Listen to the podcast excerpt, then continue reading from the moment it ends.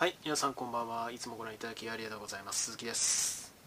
ちょっと滑舌は悪いですけどね。え今、10時半なので、え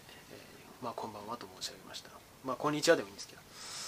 ど。おで、今回お話ししようかなというふうに思っているのは、まあ、アメリカの、えーまあ、先週の末に下院を通って、今週の頭月曜に上、月曜だったかな？今日何曜日だったっけな？火曜そうだよね。昨日だよね。えー上院を通って、えーあるとである法案が通って。それは何かというと1.9兆ドル規模の大体日本円にしてまあ2兆円弱ぐらいの財政出動を行うと。要するに財務省があの未然にを切るっていうね、えーそういう法案を提出して、まあ、可決されたわけなんですけど、えーこの大きな影響についてお話ししたいと思います。でこれはまあもちろんその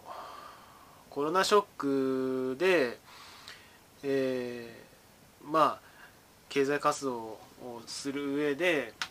事業を成長させる上で、えー困難にあえいでいる多くの企業があるっていうこともあるんですけどもそもそも、えー僕個人としては、まあ、マーケットではあんまりそういうこと言われてないですけどお結構大きな転換点には立ってるのかなとアメリカっていう国はというように思いましたのでお話をしたいと思います。もちろんいい方向でですね。で自己紹介に関しては概要欄貼っておりますのでどうぞそちらをご参照ください。でまず財政出動って何って話なんですがこれこれはいわゆる公共投資って皆さん聞いたことありますかね？まあ、要はその、まあ、世の中で売買されているもの、まあ、必ずしも公共投資イコール公共財に投下するっていうわけじゃないんですけども世の中には道路とか港湾とかあるいは公園なんかもそうですね。皆が広く使うもの。で誰がその使ったかいくら払いなさいとかそういうものではないもの。皆が自由に自由にというかあの使う権利が認められているもの。ありますね。でそういうものをパブリックグッズ公共財とか言ったりします。で主にこれを作る上でその周辺の事業に対して、えー国がお金を投じるものこれがことこれが公共投資と呼ばれるものですね。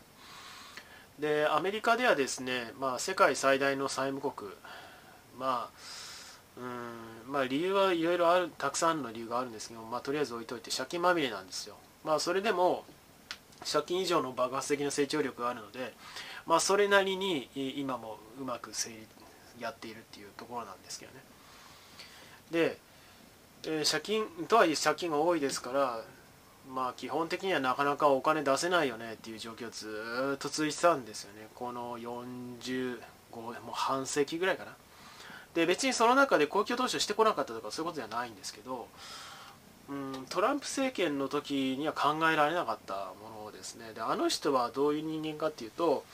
まあ、いわゆる適者適者生存じゃないですけどその市場原理で勝ち残ってきたやつが正しいんだみたいな。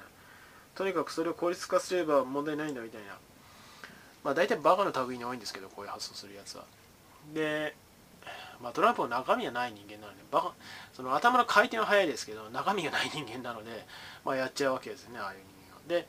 基本的には、まあ、アメリカって国は残念ながらああいう人って受けがいい国なんですよね。でまあだからこそその国民皆保険もないですけどオバマがオバマケアの形で原案原案はねあの死の死の思いをして通しましたけど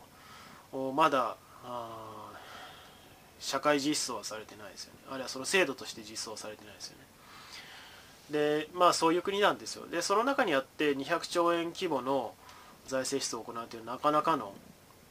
大掛かりな仕掛けででもちろんいやそんなにお金投下して大丈夫かみたいな話はあるんですけども僕は問題ないというふうに見てますね。でそのよく言われる批判っていうのはそん、まあ、少なくとも今回の200兆円の財政出動に関してはいやそんなことやったら景気が過熱しすぎるんじゃないかと。要するにおお金を稼がせすぎる国のお金で。と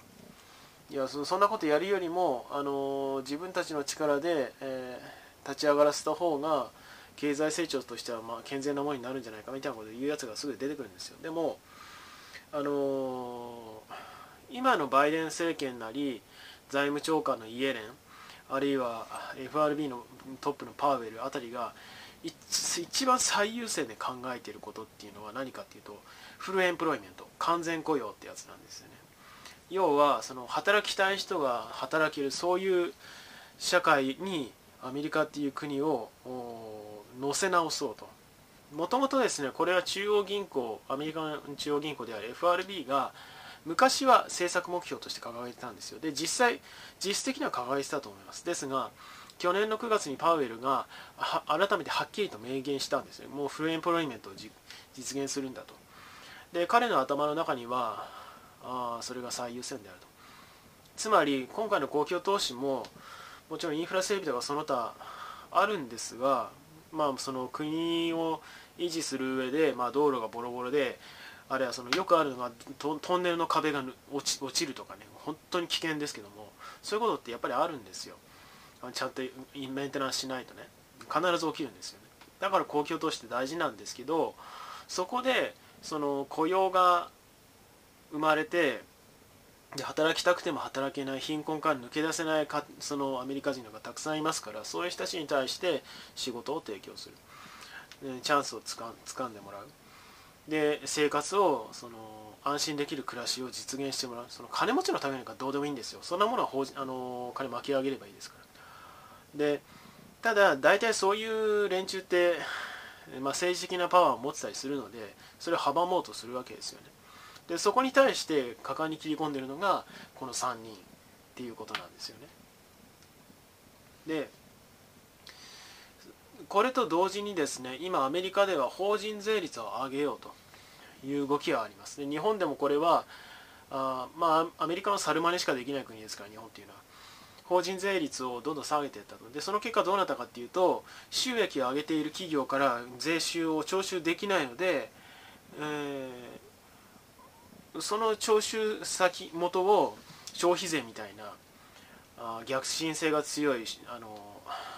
財税源を税率を引き上げてさらにその庶民の生活を苦しめるっていうねそういうことをやってきたわけですよ。で僕はまあこれは10年前からずっと言ってるわけですけど今回のそのバイデンがやろうとしてることバイデンバイデン、パウエル、イエレンがやろうとしていることっていうのはこの法人法人税率引き上げに関しては政府側なのでバイデンとイエレンが主導してるわけですけどえー、基本的にはフルエンプロイメントに向けてその全ての世の中全ての人たちの生活っていうものに安定をもたらそうと。いう意図がはっきりとある動きだとは言えます。でもちろんこの財政出動にあたって財源はまあ大なり小なり確保しなきゃいけないものですからこの法人税率を引き上げるっていうことは当然ながら直結してますね。で今回は2兆えー、大体2兆ドル1.9兆ドル200あ、えー、200兆円規模ですね。大体、の公共投資をしようとしているわけなんですけど記事貼っときます。大体概算で十分なあの公共投資のをメンテをするということであれば6兆ドル必要だっていうふうに言われてるんですね。でもこの法人税率の引き上げを今21%が25に変えようっていうふうにしてるらしいんですがこれによって、えー、3兆ドル分の財源は十分確保できるだろうということになってるんだそうです。でおそらくさらに引き上げっていうことは考えてると思いますでそれとまた別の方向で富裕層税の導入っていうものもその実効税率つまりちゃんと補足してあの税金かその徴収できるかっていうところで疑問が残るっていう話はあるんですがでもこれもやると思いますね。まあ、主にウォーレンとかエリザベス・ウォーレンとか、まあ、イエレンもそうですしバイデンが考えてることですがああ要は何が言いたいかっていうとその何でもかんでも競争原理に従ってその適者製造の原理やってきたっていう流れからこのコロナショックをきっかけに逆回転が始まっているっていうことなんですよね政府のレベルから。でその中中軸にいる人たちが全て今の状況下ではそれを望んでいるでこれが近年まれに見るアメリカでは。あでアメリカがやり始めるってことはあのサルマニをしている日本も右へ習いでやることになるでしょうからまあいい傾向だと思いますよね、まあ、そのぐらい情けない連中が政治家やってるので日本ではね、まあ、大体バカが多いですからね日本の政治家でね。あの経歴見ればすぐ分かります。何回も言ってますけどもう全然格が違いますから。もう頭の出来が違うんですよ。もう人の器がもう全然違う。でまあそういうわけでああで名前を挙げておくとまあパウエルもそうですね。パウエルイエレンえー、あと FRB 理事のブレイナードとか、えー、エリザベス・ウォーレン、あのー、ゲームストップ絡みでね。まああの春先にあ年明けてからちょっとね、えー、アメリカの金融市場でまあいざこざがあったんですよ。その時に介入していって実質圧力をかけて仲裁したエリザベス・ウォーレンとか。この辺の人物の経歴もそうだしあの人物表も本当に素晴らしいですから、まあ、一度見てみるといいいいと思います。もう日本の政治家なんかもう見るだけで目が腐るみたいな。もうはっきり言いますけどそのレベルですけども全然違いますから。でそういう動きが今アメリカではあってうん非常に楽しみだなと。で繰り返しますが日本っていうのはあ日本の政治家の類ってアメリカのサルマネしかできない連中ばかりですからあアメリカの動きっていうことを見ることでその日本がどういうふうに変わっていくのかあるいは変わっていくのは望ましいのかあるいはそのどういう準備をしておくといいのか見立てをしておくといいのかっていうのが若干見えてくると思いますね。まあ今までがひどすぎたって話もありますけどね。でアメリカほどその産業も育ってないのでというか失われて30年やっちゃってるのでバカなんで、えー、アメリカのように簡単に回復基金は乗らないと思いますが少なくとも今までよりは多少マシになる流れが出てくるといいなぐらいの話ですね。というわけでまああのー、記事自体はこれパッと見ても全然ほとんどの学生はは？っていう感じだと思いますが今の話聞いてあこれはなかなかでかいことが始まってるみたいだなっていうのは分かったと思いますね。なので改めて記事の方をちょっとざっと目を通してイメージを沸かせていただければいいなというように思ってますね。では最後になりますがよろしければチャンネル登録および高評価の方をお願いできれば幸いです。では今回はこの辺で。バイバイ。